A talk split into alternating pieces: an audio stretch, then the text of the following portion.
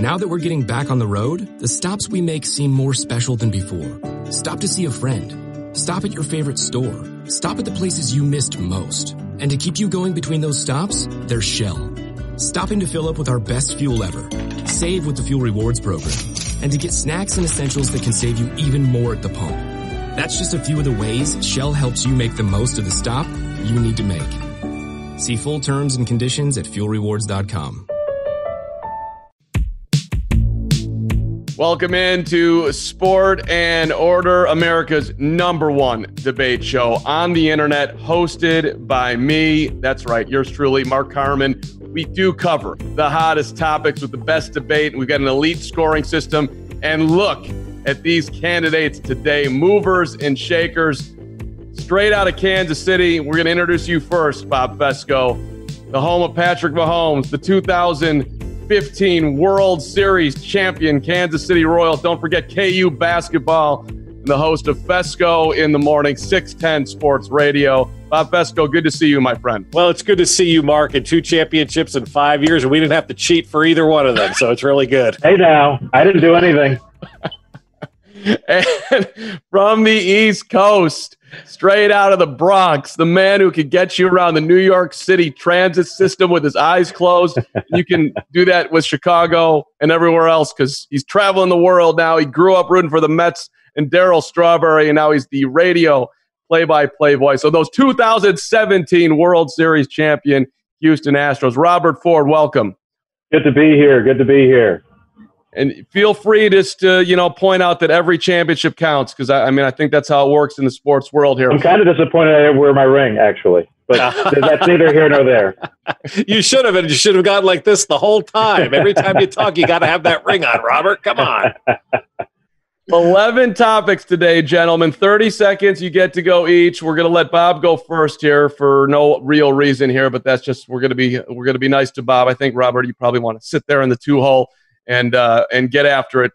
And I will be doing the scoring here. You can get unlimited points on any question here, so you are never technically out of sport and order.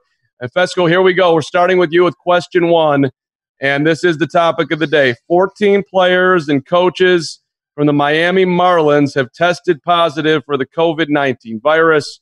I'm open hearing all plans here.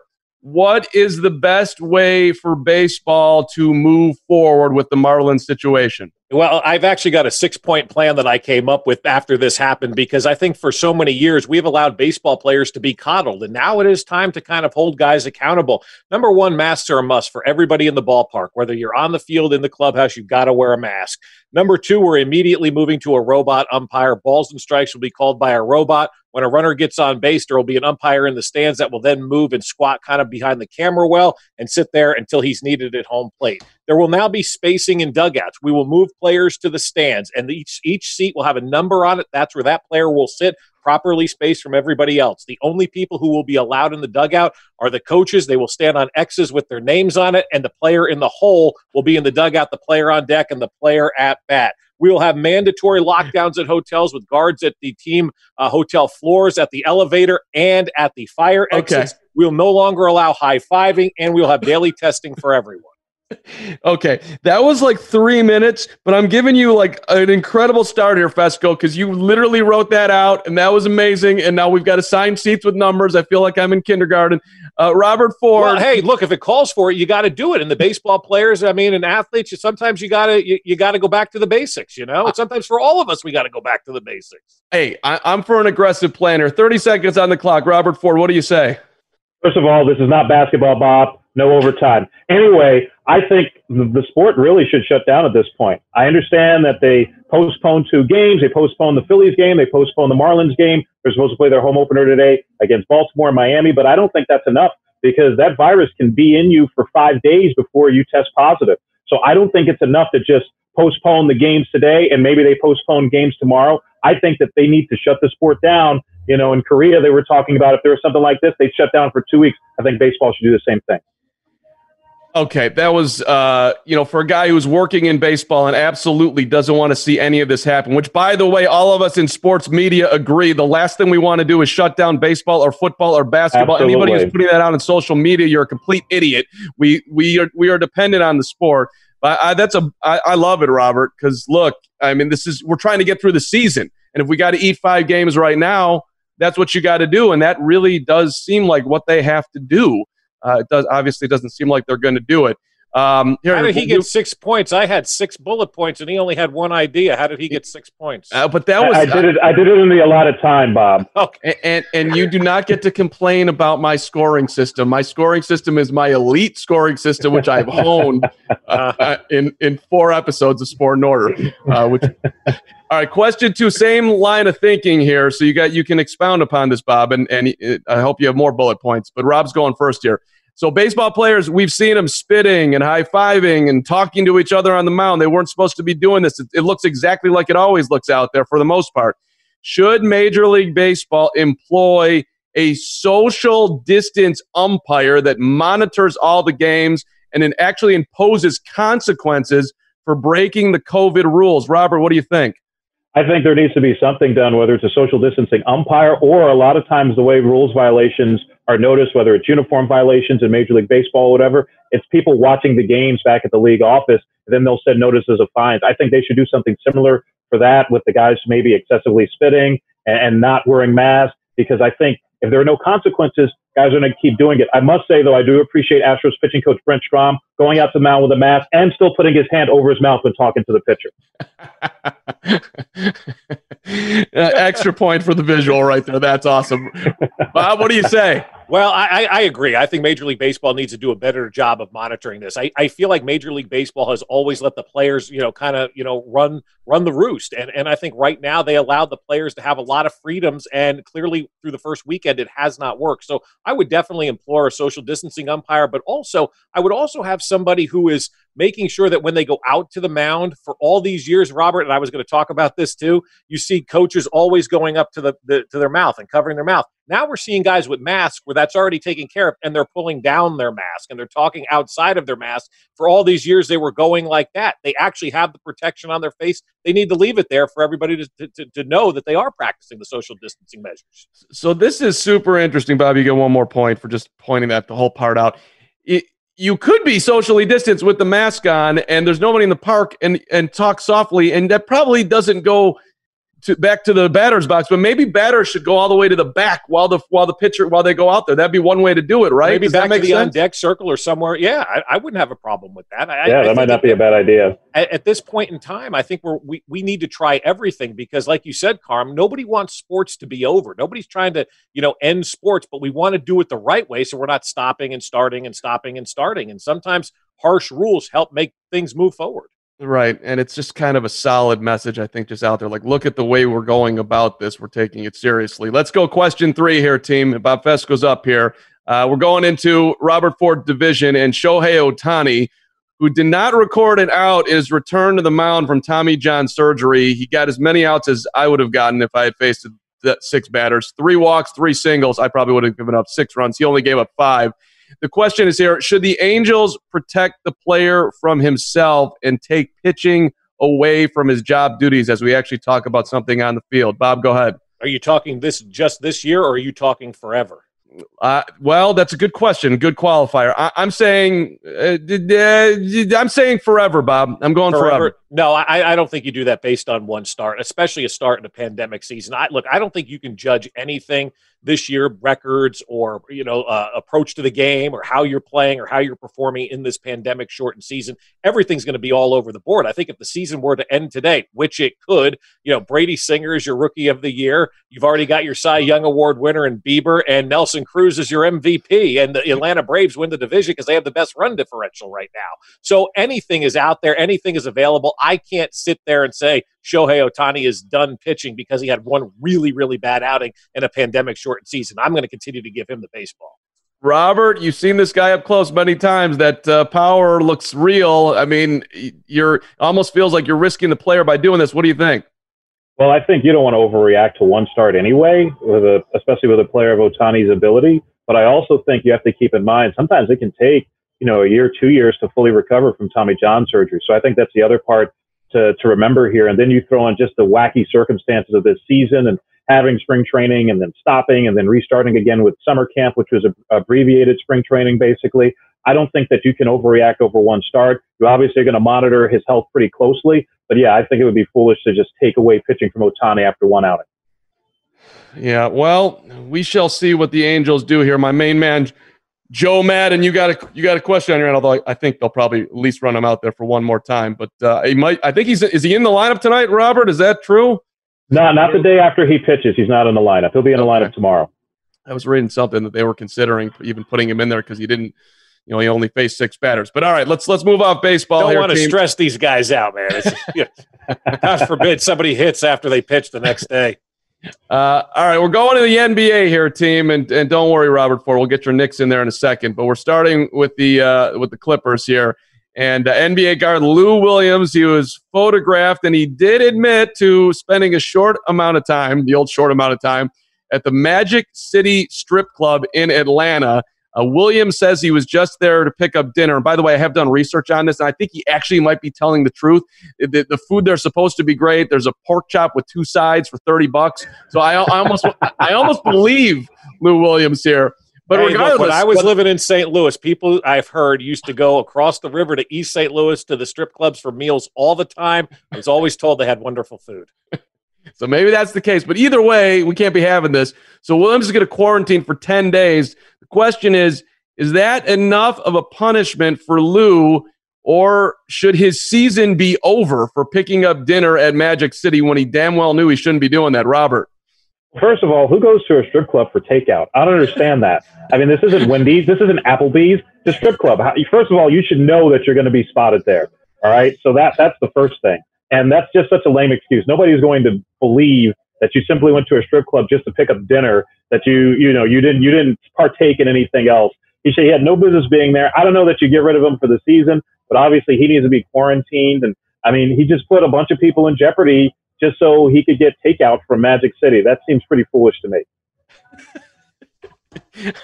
I, I love I love the concept of takeout from the strip club. Who even knew that was a thing? Bob Fescoe, what do you got? Well, I, I think he should be he should be done for the year. And, and when Rudy Gobert was touching all the microphones back in March, I made the comment that I thought he should have been kicked out of the NBA as well because what you're doing there is you're mocking a pandemic. You're mocking a, a virus that at that time nobody knew about. And I don't know what you guys felt about it when Gobert was up there touching the microphones. I think a lot of us believe that this this this virus could potentially be a death sentence for people. We didn't know the severity of the thing at the time, and so when he was doing that the next day, I was on the air saying, "Yeah, he's he should be done. He should be kicked out of the NBA." And so should Lou Williams because you you've got a situation where the bubble is working, man. Like nobody's testing positive. The games are getting played. The players feel comfortable, and this guy went on you know bereavement leave and ends up at a strip club. That shows he's not putting the proper uh, he's not you know ranking in, in order the, the proper way of what's important in life. And right now, making sure that you're available and doing the right thing so you're there for your teammates and also not contaminating others, I, I think he has to be done for the season. Remember, So- everybody grieves differently. Okay. yes, that, that is very true. Yes. Four questions in. Robert Ford, 19. Bob Fescoe, 18. This is a battle royale. And I think you're a little over the top on Rudy, and and and because I didn't think we, well, he, he should have known, uh, but he didn't. Lou is another whole thing. You're like, look, all these guys are sitting here in quarantine. You're gonna, you think that you're the guy that's gonna go out to Magic City? Come on, Lou. I mean, I would have. If it, I, I think you got to send a message to everybody in there. Like, look, you could take now. And by the way, I like to see Lou Williams in the playoffs. Clippers over the Lakers. That'd be sweet. All right, question five. Um, Robert, you are second. Bob, you're up here. Uh, this is a question about the Knicks, and I'm really looking forward to this answer. I'm thinking about David Fizdale. I'm thinking about Jeff Hornacek, Der- Derek Fisher, Mike D'Antoni. All these guys gave it their best with the Knicks, uh, and now it's Tom Thibodeau's turn.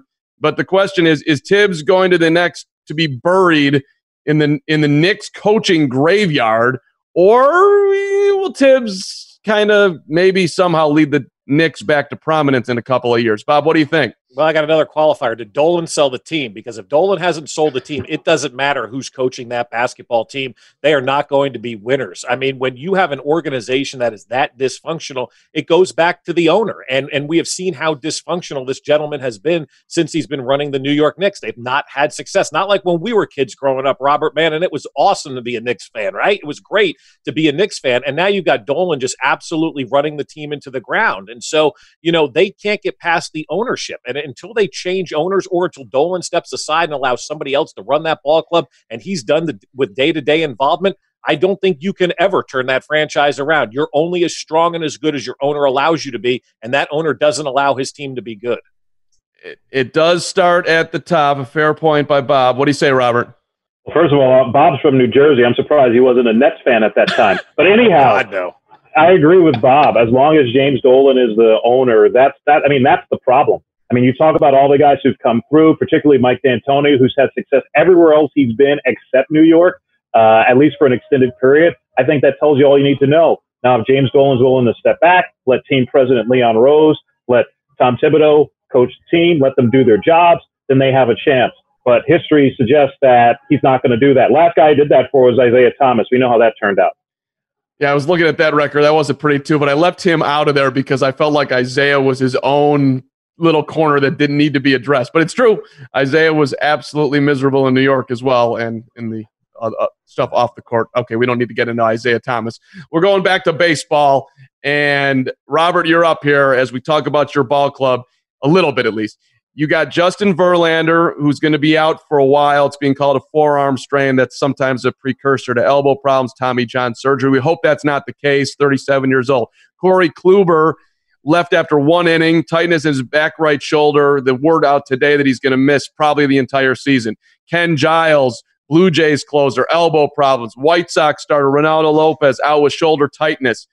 Is this coincidence? Because pitchers do get hurt all the time. Or has MLB rushed its players back to the field in the middle of a pandemic with potential disastrous long term injury risk? Robert, what do you think?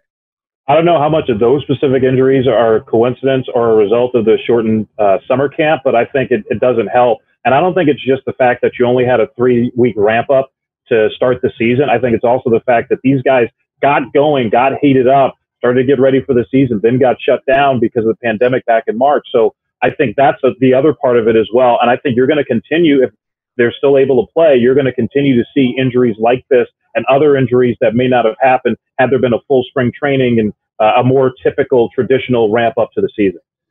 Bob, where are you going?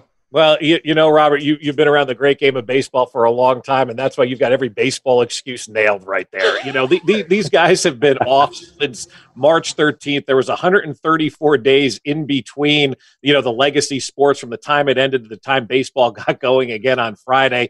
And I look, Tommy John is one thing. Your elbow's going to go, your elbow's going to go, stuff like that. But if these are injuries due to lack of uh, you know, lack of production and not getting ready. What were you doing for 134 days? Like you're an athlete, your body's your job. You need to come back and you need to come back ready to go. And the thing is, we never knew when we were going to get back to going. They could have gotten a call in May. They could have gotten a call in April. They could have gotten a call in, you know, early June. Hey, it's time to go. It's time to get back to baseball. Were you sitting around eating bonbons, drinking light beer, or were you actually getting ready for a season that you knew at some point most likely was going to happen? And so if these guys are getting hurt because they didn't put in the work during the shutdown, that's on them. I've tried to maintain my weight as much as possible during this thing.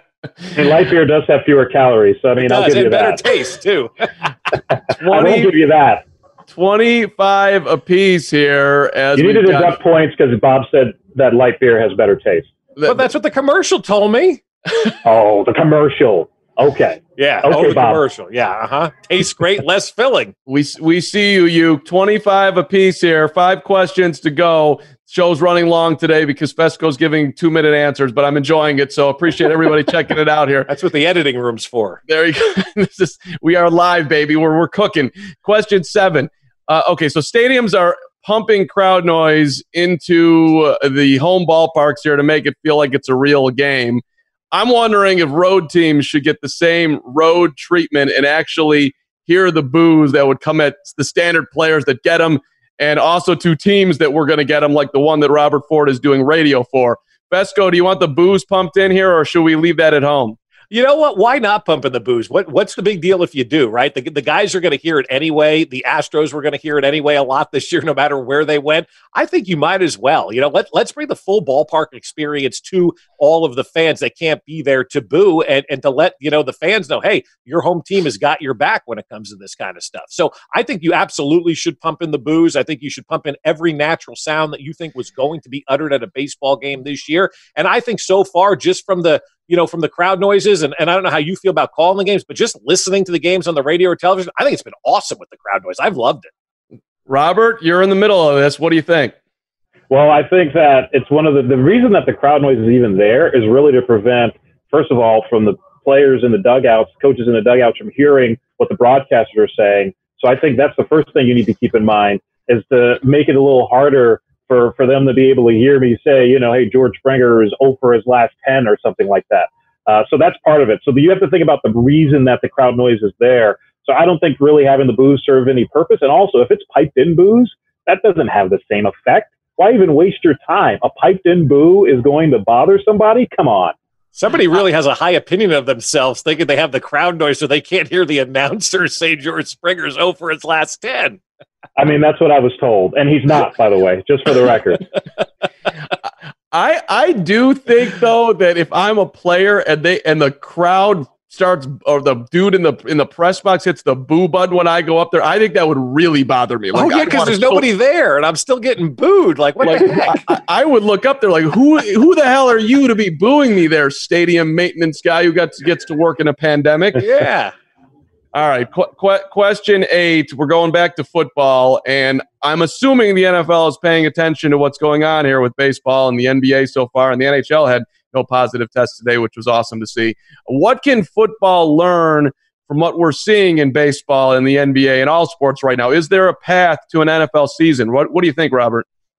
I think it's going to be really tough. And it's not just about sports. I think it's also about the fact that, look, we don't have this under control in this country. I mean, this is so much bigger than baseball or football or basketball. And I think that's the bigger problem. And as long as things continue to look the way they do now, and the fact that the curve is not flattened, and then you throw in the fact there are a lot more athletes in football. If you can't socially distance in football, that's not even a thing. And they're not going to be in a bubble. It'd be impossible to put all those teams in a bubble. I think it's going to be pretty hard for the NFL to resume the way we're used to seeing it.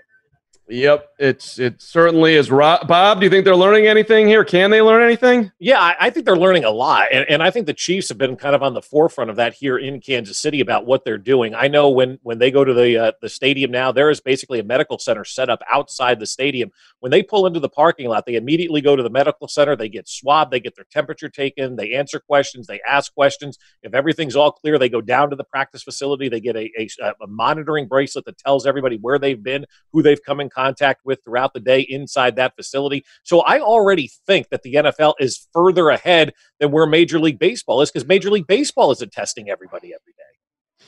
Oh, that's uh, I, I, think an underlining of where baseball has not picked things up here because this clearly was a little bit slow here in getting the testing back, and they should have been further down the line. I don't know if the NFL is though, it, but but they are getting the benefit of time. Twenty nine apiece here, team as we move to our final three questions. I'm getting nervous here. This is a thriller, uh, and my internet connection is unstable, so that's not good, but hopefully we'll be okay here, team. All right, question nine Mike Ditka, my guy, the coach, 85 Bears, one of the greatest moments of my childhood. He's now saying that he wants anthem protesters to get the quote hell out of the country. Good old Iron Mike. Ditka says he is old fashioned, that he's only going to say what I feel. He, he, of course, by the way, if you're not following Mike's career, he's the new chairman and owner of the Women's Football X League.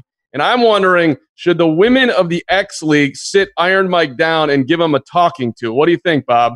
Well, I think it would be great for, for, for those gals to sit Mike down and tell him, you know, exactly why folks are taking a knee and what it's all about. Because I still think there's still a lot of confusion in this country that if you take a knee for the national anthem, you're protesting the military or you're protesting, you know, the United States of America, and and that's not it at all. The Constitution allows for you know, peaceful demonstration if you're against something. And so that's what's been going on with the kneeling before the national anthem. It's been very peaceful. It hasn't really affected anybody. And, and I think right now, I think Mike Ditka needs to be told by the league that he's getting involved in that we're not taking a knee to protest the military or anything like that. We're protesting to make sure that everybody in this country has equal rights.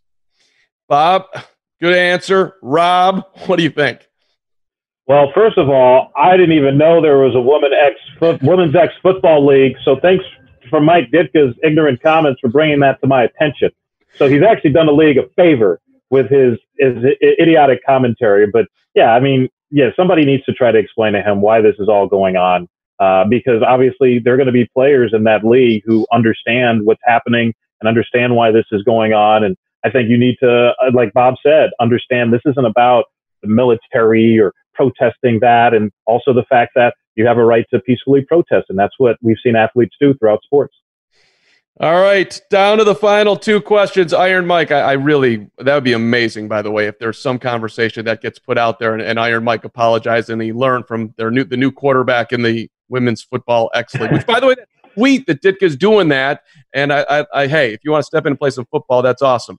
All right, uh, Robert, you're up here, and this was interesting. A tweet from the NFL Network's Kyle Brandt, and he says there's a segment of the NFL media that seems to almost be rooting for COVID to affect the season. They want it, says the tweet. They see the Marlins news and say, yep, lots of luck, football. These are the people making their living off football. I don't get it.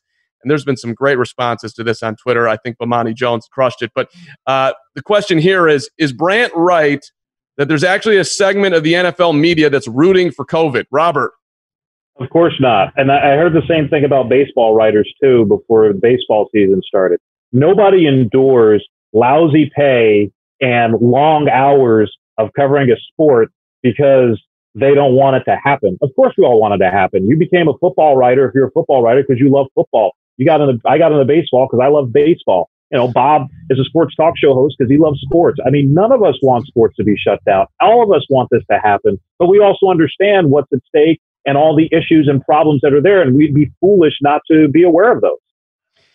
Bob, what do you think there? Was Brandt uh, teeing up something like I, I think the one angle might be, well, I won't even say it. Go ahead. No, I, I, agree with Brandon. I felt that way for for a long period of time, and and maybe it's a, a little strong to say people don't want the sport to happen that work in the sport, but people in this industry want to be right all the time. And when somebody makes a comment back in March that this isn't going to happen or that's going to happen, they want to do everything they can to get their prediction to be true. And so when things start to look like it's taking a turn, people are going to celebrate. I mean, that's just the media that we live in. I mean, you wonder why we have such a bad rap at times, but I totally get that feeling from Kyle Brandt. I, have talked to friends of mine who do talk shows around the country. We've had the same type of conversations talking about individuals on Twitter that are always negative about this. So I definitely understand where Kyle Brandt's coming from. I hope it's the way we're reading it and interpreting it and it's not their real feelings. So, so I, I do like that you teed that up, which was exactly what I was going to. The people that are predicting that it won't work in sports media do want to fly up the flag. See, I was right. Of course they're, they do.